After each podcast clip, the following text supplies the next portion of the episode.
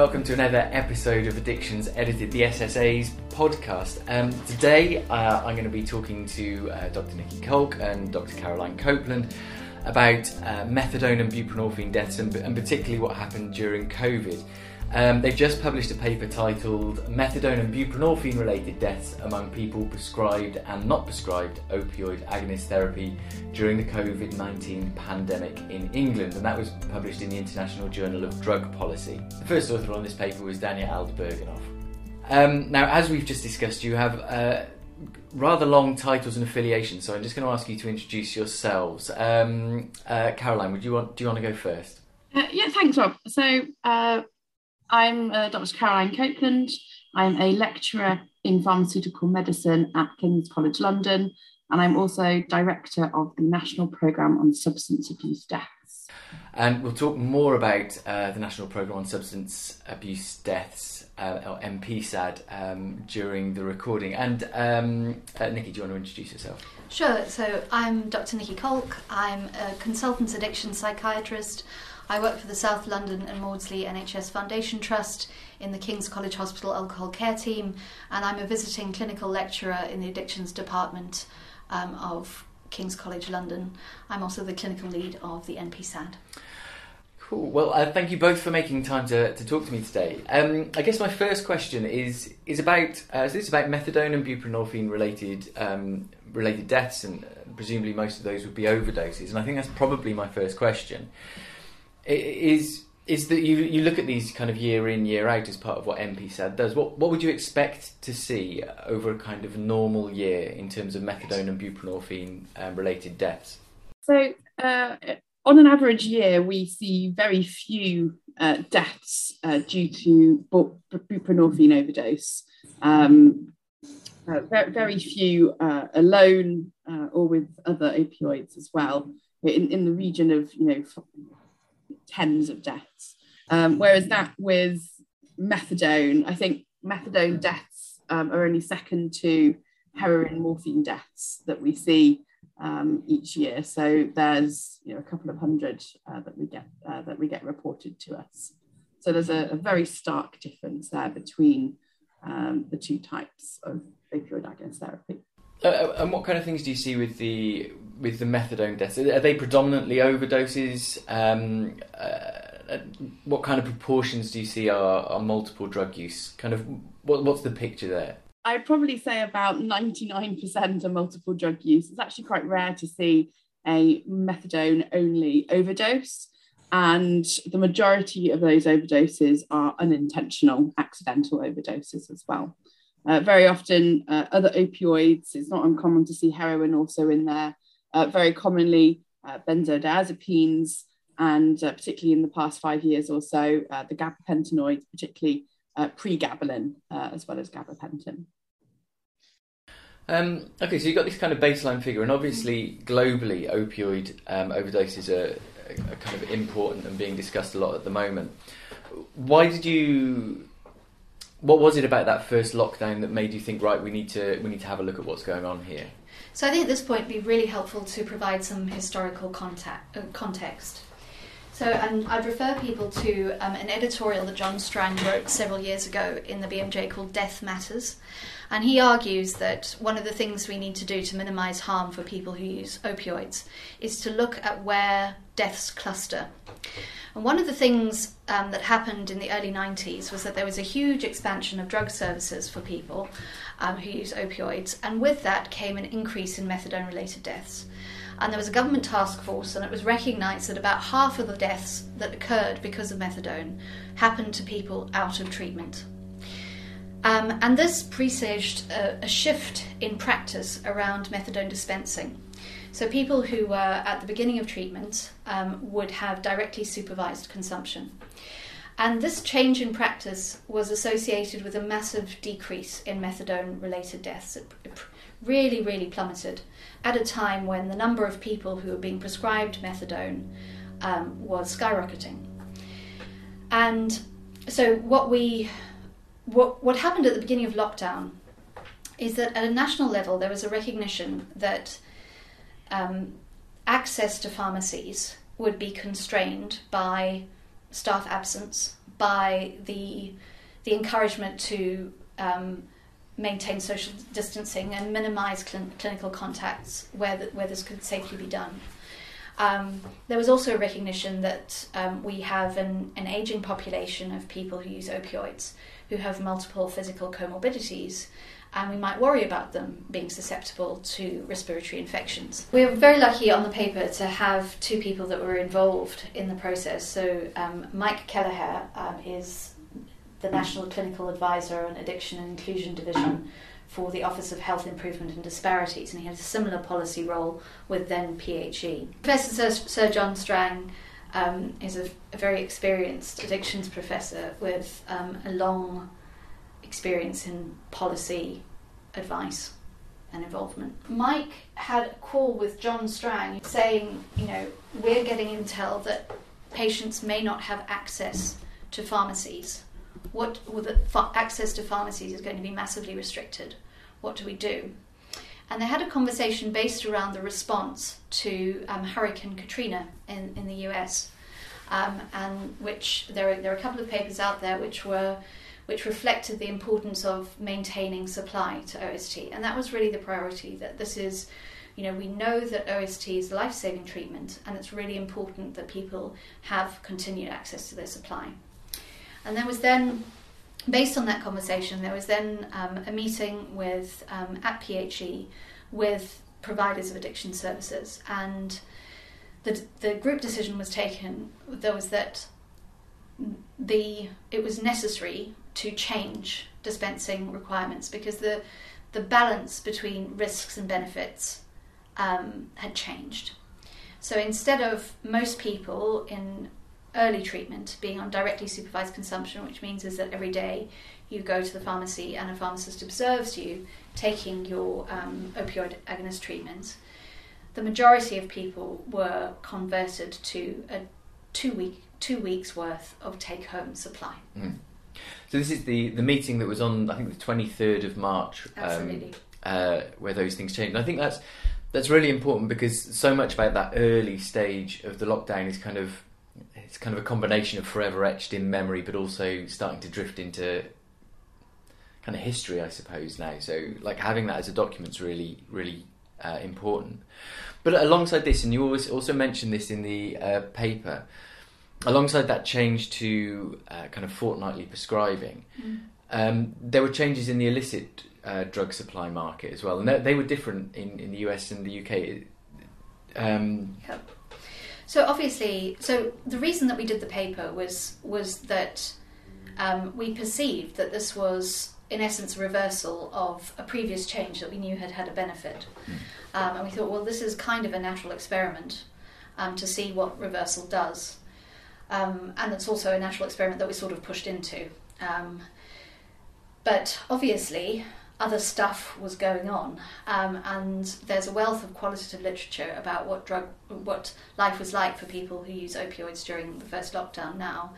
Um, and there was recognition that, for example, it was much more difficult for um, drug dealers to get around and about um, because they quote unquote stuck out like a sore thumb. um, which might have meant that people were looking for different sources of, of opioids. Um, the big contrast between the US and the UK is that in the US there was um, a contemporaneous fentanyl epidemic, whereas we really didn't see that at all in the UK. I think we only had two fentanyl related deaths um, right. during 2020. Um, the other thing, just before we go on to kind of the actual findings of your study, was mm. just again at that time during that first lockdown, you found that um, numbers in treatment went up. Yes. Uh, is there any idea as to why that was? Well, first I need to tell you why we did it. so, um, when our paper first went in for review, one of the criticisms was the reason that you're observing um, what we observed is that people couldn't get access to treatment. And while that was certainly true in other, so and, and that wasn't our experience. So, so I, am a clinician. I'm on the ground. You know, Mike Kelleher's on the ground. Jenny Scott is on the ground. These are all our co-authors. We work in clinical services. So our impression was that services maintained engagement and in fact attracted new people. So we were just kind of saying, well, no, that's not our experience. So we just need to show that this is not because of um, lack of access to treatment. And in fact, what we did find was that the, that the numbers in treatment went up. Um, so I think this was. Um, I think this is a natural response to people being faced with a situation of uncertainty, um, and you know we all of us when we're thinking about changing our behavior there there are things that make us sustain a behavior and there are things that make us think oh you know maybe it's time to make a change. And i suppose something as catastrophic as a lockdown with all the potential impacts that that might have on support on um, access to one's drug of choice um, maybe you know change the equation for people. And and i suppose the other thing that's important to say and i think this is something that we discussed a lot in early drafts of our paper but didn't really make it through to the final draft, is that reducing dispensing requirements does lower a barrier to treatment. Mm. It is more acceptable to people. Um, there, I mean, not some, but not all patients view it as um, a really important um, factor in, in sort of feeling autonomous. Um, I think other patients don't like it as much. Um, but certainly for some people, I think it, it, it, it removed a deal breaker, if that makes sense. There was some really interesting research. Um, uh, I spoke to one of the authors, I think, last year about um, about the kind of the increase in long-acting buprenorphine and how mm-hmm. that's uh, some people have found that just incredibly liberating. The things that you're talking about about being able to kind of get on with their their lives for a month and, and not have to feel dependent on medical intervention, which, mm-hmm. like psychologically, is a big change. Absolutely. But I mean, sorry, for other people, um, so for example, in people who are homeless, um, the challenge of carrying around and keeping safe huge amounts of methadone was was a bit of a worry for them, really. Um, so, for example, in the homeless population, there was a recommendation that um, buprenorphine should be considered sort of as first line, apart from anything else, because it's just easier to carry around than you know massive bottles.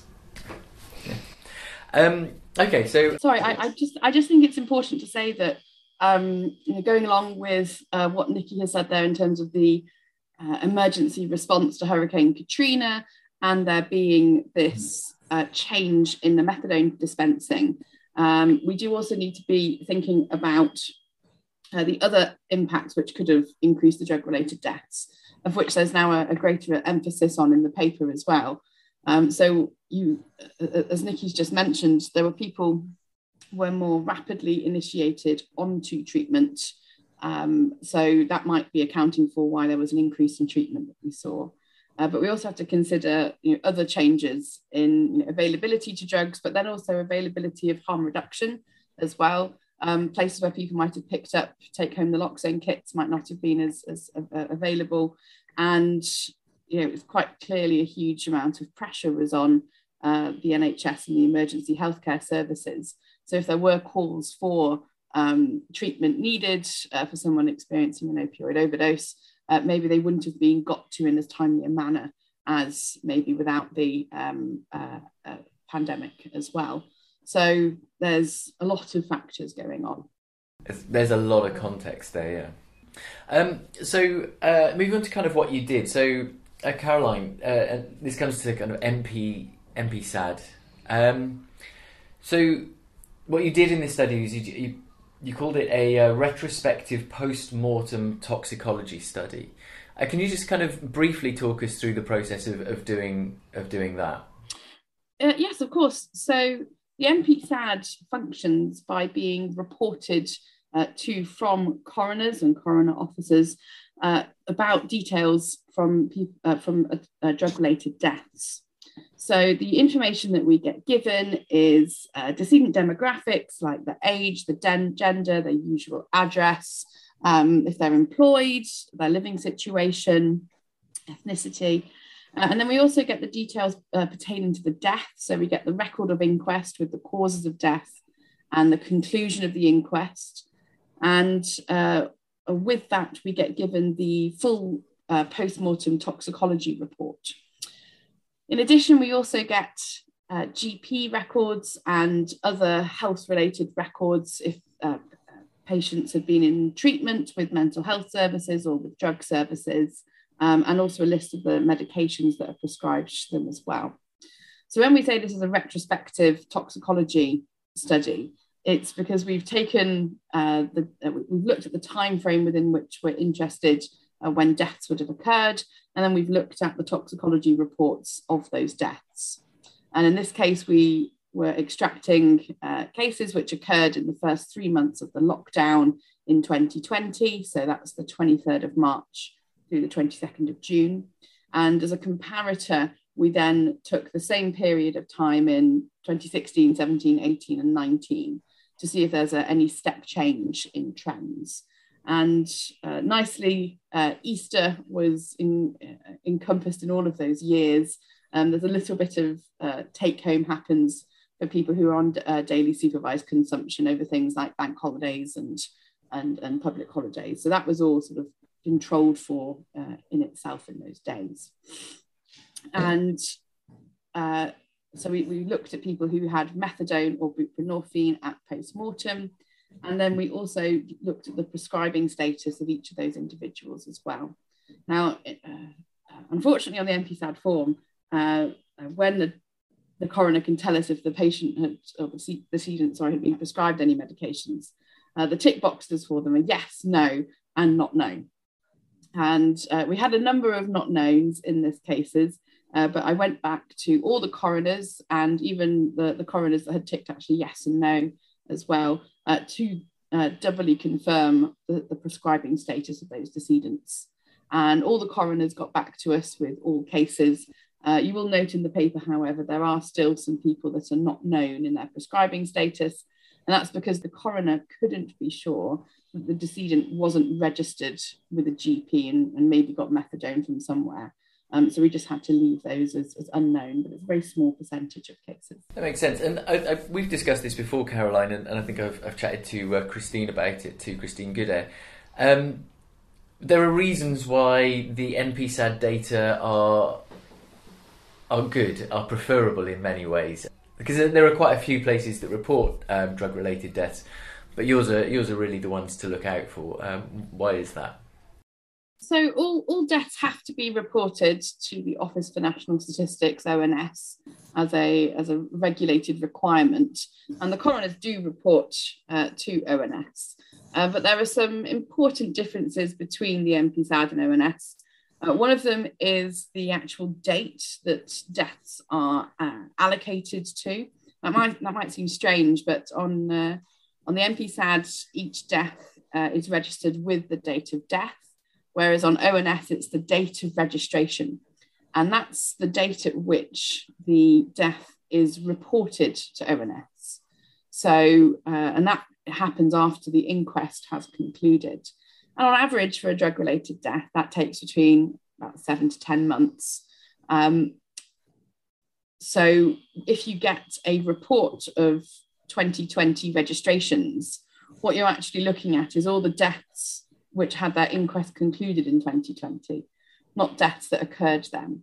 And so you're actually looking at a mixture of deaths which occurred probably at the uh, beginning of uh, 2020, which might have been concluded in time for the end of the year, but also the majority will come from 2019, which occurred in 2019.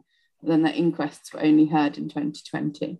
And that can be very difficult if you're looking at particular dates. So things like drug policy changes or here a change in dispensing at a specific time point um, can be much more difficult to do with ONS data uh, than, it, than it is with the NPSAD data. Furthermore, uh, NPSAD, we get full toxicology reports, so we can see which drugs were detected uh, and implicated in causing death. Uh, but ONS only gets the cause of death. And if you have something ambiguous like multi drug toxicity, that could be a methadone death. It could also be a paracetamol death. You just don't know if it's not listed. And even something like opioid, it's a little bit more specific. But is that over the co- over the counter cocodamol or is it heroin? You know, two very different things. And on the NPSAD, we also get that prescribing detail uh, communicated to us as well, so we can delineate if decedents were or were not receiving a legitimate prescription. Well, I mean, I'm certainly persuaded. Um, so when it comes to when it comes to this study, like your, your kind of main two findings, and there, but there was more to it, which we'll come to, were that there was an increase. There was a fairly substantial increase in methadone um, overdoses, um, and a much lesser, uh, and perhaps uh, depending on which way you looked at it, not significant increase in uh, buprenorphine-related deaths. Um, can you, I guess, firstly explain some of the reasons why there might be such a big increase in the methadone uh, deaths, but also why that didn't happen for the buprenorphine ones to, to such an extent? Well, um, methadone is a less safe medication um, because it is a full agonist at the mu opioid receptor. It has more of an impact as a respiratory depressant um, than buprenorphine. So we know that the way opioids kill you is they um, suppress your urge to breathe that occurs in your brainstem. That's that's how they do it. Um, and we also know that um, so if the methadone stimulates those receptors fully, buprenorphine is what I like to call a Goldilocks drug, in that it stimulates the receptors enough to get you out of withdrawal, but not so much that it pushes you into respiratory failure. Um, so we know buprenorphine safer, and if you look at the epidemiological data in general on opioid agonist therapy, there's a sort of risk period around the time that you start on methadone because because of the variable quality of of um, heroin and also um, the pharmacokinetic variability of methadone. So how different people's bodies deal with it varies a lot um, you, you have to titrate people up in order to get to a dose that's both safe and effective in sort of managing their withdrawal symptoms and craving for heroin. And we know that during, during that period of time, during the first couple of weeks of treatment, there's a slightly elevated risk of death just because of the nature of methadone. We don't see this with buprenorphine at all. So that's one factor. The other factor, which is also, I think, probably related to the fact that one's a full agonist and the other's a sort of Goldilocks drug, is that buprenorphine seems to be less prone to being diverted. Um, it seems to have less of a street value um, because it doesn't give you the same quality of, of high than methadone does because of its pharmacology. So that might also be a factor. I mean, if if if if they have this um, these different harm profiles, uh, mm. what are the reasons why some people are still um, prescribed methadone, even though it has that kind of higher harm profile? I think this is a really interesting question, and now you're into the realm of speculation. So I'm now talking as sort of Nicky the doctor instead of Nicky the researcher, because I haven't, you know, it's, it's, not like I've reviewed the literature on this. So I think there are two big factors. The first factor, the most important factor, is patient choice. Okay, a lot of our patients are really experienced in their recovery journey and have firm preferences about what they like and they don't like. And buprenorphine, my understanding, and I've never taken either of them, but my understanding is is that with buprenorphine, you're um, much more alert and you're much more, um, your emotions are perhaps more with you. Uh, a lot of people um, who are have have difficulty with heroin dependence have a history of trauma, of psychological trauma, um, and experience very difficult memories and emotions. Um, and when they're on methadone, they, they find that those experiences, memories, emotions are, are more manageable um, than when they're on buprenorphine. Buprenorphine's also a little bit more difficult to get onto because um, you need to be in withdrawal uh, in order for it not to make you withdraw. You remember I said it's a, a, kind of Goldilocks drug, and if you have a significant amount of full agonist, so heroin, methadone, whatever, on board, and you take the buprenorphine, your brain will experience that change between full agonism and partial agonism as withdrawal. So you have to be kind of in enough withdrawal to take it safely, but not in so much withdrawal that you can't make it to the clinic. So I think there are some studies that suggest that it's a bit easier to kind of get people stably onto methadone than it is with buprenorphine. Now, I think that's changing a bit. It's changing with the depot, and it's changing because there's some of our colleagues um, in Canada and Scotland that have devised some really innovative ways of getting people onto buprenorphine. But so it's preference. I think the other thing is we've got to acknowledge that there are cultural differences um, in different places. And you know, there are some places in the world where everybody's on buprenorphine. I think Finland, everybody's on buprenorphine. Um, you know, I think there there are other places where buprenorphine is absolutely going to be the first line. Uh, I know in the Orange Guidance there's sort of equipoise between buprenorphine and methadone. I think that there is a um, there, however, I think that there's a growing recognition that um, methadone does have a different toxicity profile, and as we look after people who are accumulating multiple comorbidities, particularly respiratory comorbidities, perhaps that's something we need to um, think about more deeply. And you know, I, I, certainly saw some really exciting work at the um, at Lisbon to suggest that there are particular populations where we may start needing to suggest buprenorphine as a first line agent. Um, thank you. Uh, no, that really makes sense. Um, the, the other the other kind of really key finding from your study was about the differences between those people who who overdosed on say methadone who were prescribed methadone and the increase in overdoses um, from methadone among people who were not prescribed methadone. Um, that second group of people who were not prescribed methadone, does this speak exclusively to diversion, or is there are there other things going on there?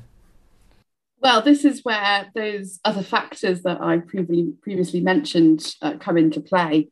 So, one of the arguments could be that fewer people were being able to access treatment and therefore there's a, a, a, bigger proportion of people that would have been taking methadone that would be classed as not in treatment um, at the point um, of which they overdosed versus um, those that were in treatment. Uh, but looking at the NDTMS data that we uh, uh, we were able to, to, to, to, get hold of, that's not the case, uh, or it doesn't look like it's the case. So access to treatment uh, was not a problem in the UK. It might have been a problem in other countries, um, but doesn't seem to have been a problem in, in, in England.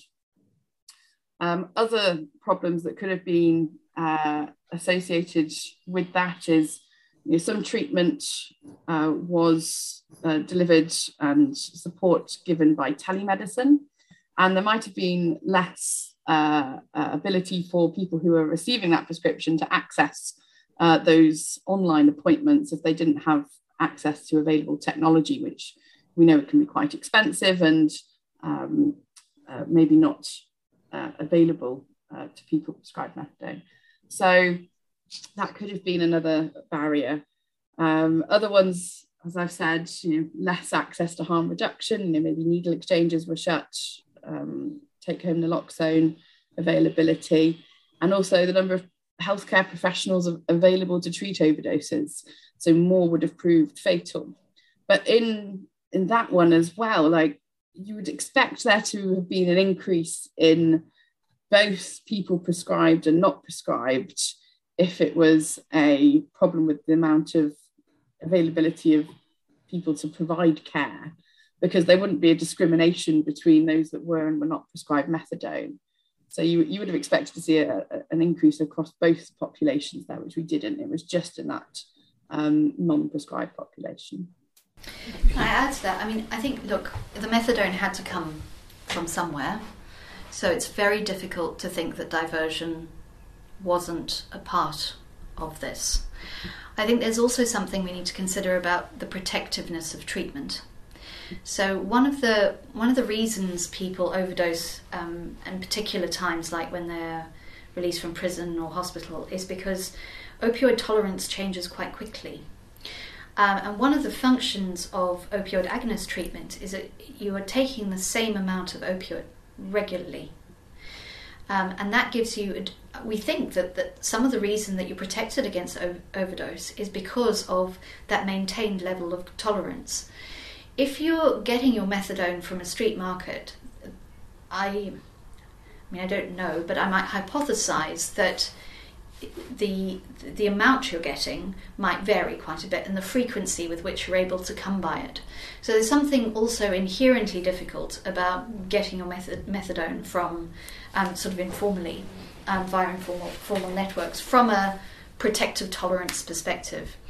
There's also something, I think, and again, this is all speculation, but I think there's something that's very important about the psychosocial support um, that people receive from drug services, that you have that relationship with your key worker. And at a time when everybody felt really very much alone, um, you have that point of contact. And I'm not suggesting that some of these are undetected suicides, but I certainly, something I've observed clinically is, is that people's appetite for risk and sort of caring about themselves and what happens to them can fluctuate according to the amount of support they have available to them. So I think there's there's something that's perhaps not that measurable, which is about um, the extent to which support from from a drug service, even if it's via the phone, um, is a protective thing. That's so interesting. The, the, the kind of fine lines between uh, kind of deliberate suicide and, and someone who really doesn't care much whether mm. whether they die doing this thing or not. Um, I think that's really interesting. Um, but from, from your data, were all were all of those overdoses? I'm just remembering Keith hum- something Keith Humphreys uh, said a couple of years ago. Were they all people who use drugs? We, we weren't looking at a kind of an increase in kind of family members or people they lived with having accidentally or, or errantly accessed methadone that was unsafely stored. It's it's not that kind of. Were you able to identify that? yeah, I, have had this question uh, a couple of times already, uh, particularly with uh, worries about children in the home that might be picking up this brightly coloured liquid and drinking it. And we just haven't had any of those uh, deaths reported to the NPSAD yet. Now, it could be that none of them happened, no, no deaths occurred, uh, which would be great news. Uh, but unfortunately, what I suspect may be the case is that uh, where there have been safeguarding issues or the involvement of social services uh, in the care of a child and that child has then gone on to, to die, um, those inquests tend to take many, many years to be concluded uh, because a, a, much deeper investigation is performed by the coroner. So, you know, we're talking in December 2022 now, which is uh, two and a half years since the um, you know, these uh, measures were introduced. Uh, but on average, it's not uncommon to only have these inquests concluded at three, four years um, after the actual death occurred.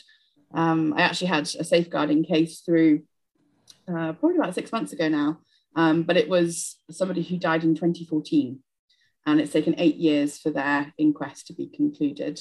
So at the moment, I'm afraid the answer is that we don't know. Thank you. Um, so, uh, uh, just on to some of the other findings that, uh, that you had. There, there, were plenty in here.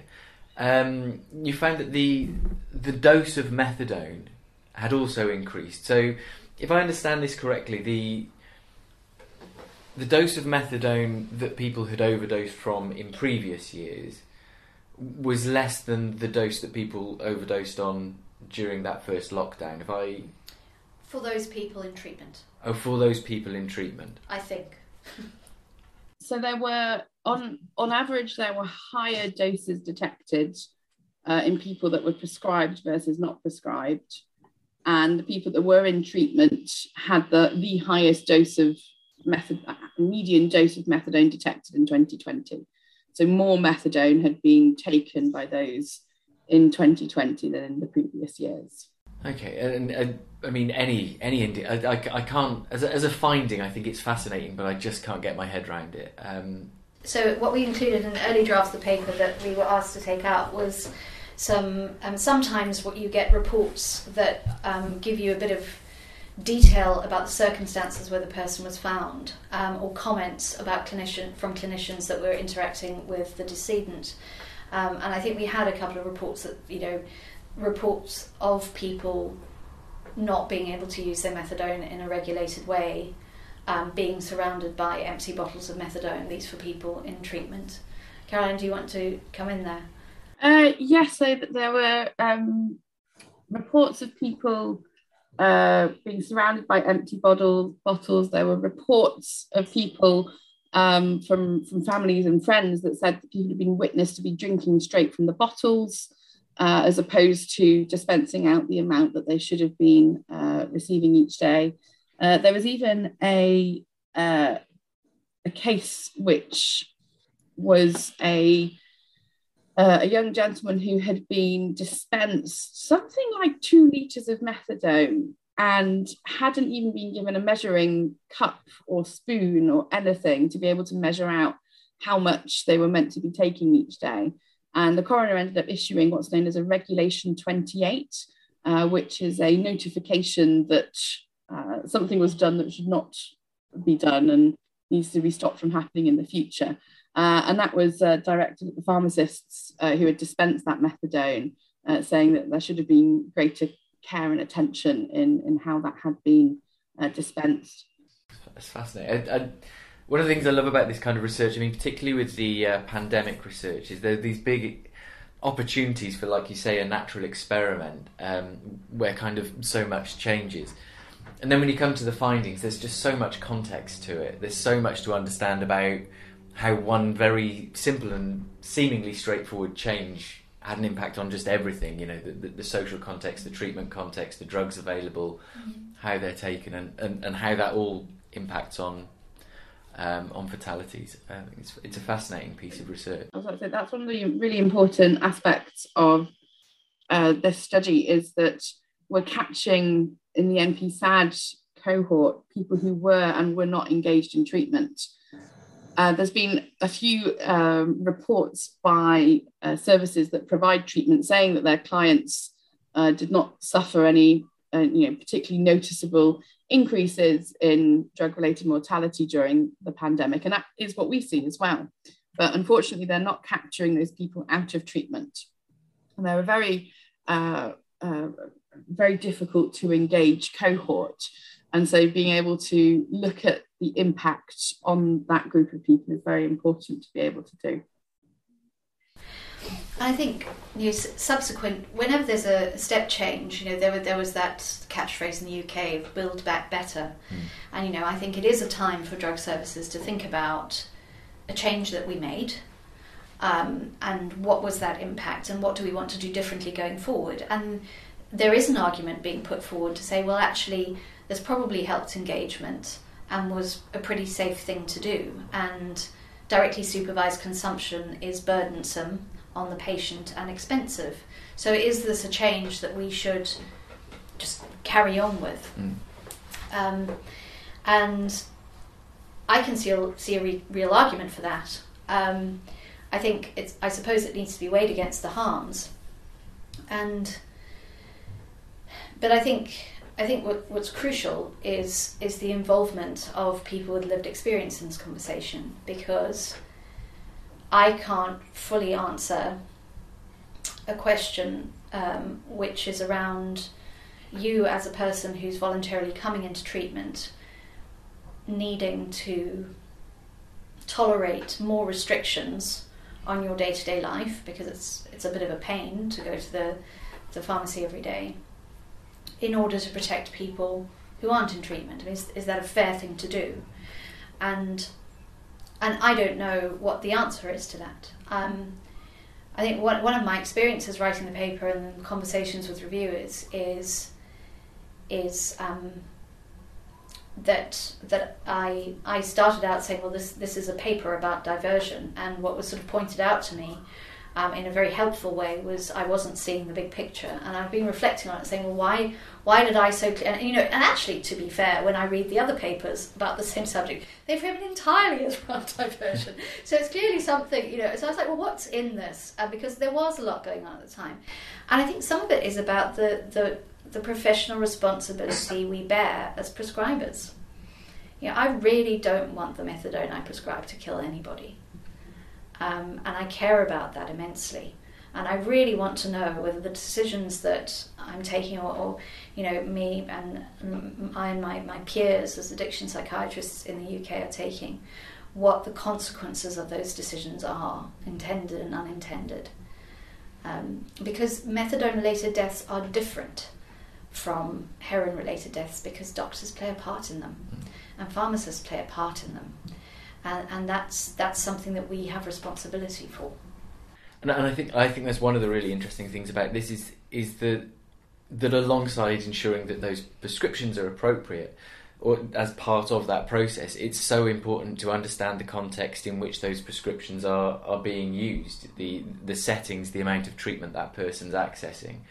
Mm. Um, uh, you know the regularity with which they have or choose to to pick up and whether or not that's supervised that has an impact on the risk profile and uh, and the risk of overdose um, and that's that's just so important. Um, But that's the thing is that what we didn't see was a risk to the people in treatment. Mm. So you know, yes, there was a slight increase uh, in, in line with previous trends. I mean, we have we have a trend line that's sort of going slowly up. Um, but but that's the thing is that it doesn't seem like that change in dispensing policy hurt people in treatment that much, or not much. You know, there, we didn't get a signal from there. It hurt people that weren't in treatment. I think that's a real dilemma because what is the responsibility of the person in treatment to people outside of treatment? And I, I suppose it, it, it's it's one of those things where it then becomes a kind of almost a philosophical dilemma, and, and, and a way where you, you apply broad principles of, of harm for one person, harm for another, and treatment for, for one of those people, and try and come up with a policy that, that, that does the least harm, that, that improves treatment as much as possible. Were, were there any direct uh, kind of recommendations from your study for policy for treatment, other than this really needs to be to be reviewed and, and taken seriously? I mean, I think in early drafts of the paper we said that you know policymakers should really should take the data into account when they're deciding what to do about you know directly supervised consumption. I think the the, the reviewers felt that you know because of the correlational you know the observational nature of our data that potentially making recommendations was a step too far. Mm. Um, It's a fascinating piece of research for anyone who's interested in, in opiate uh, prescribing, in um, treatment for addiction, and in the impact of the COVID uh, pandemic.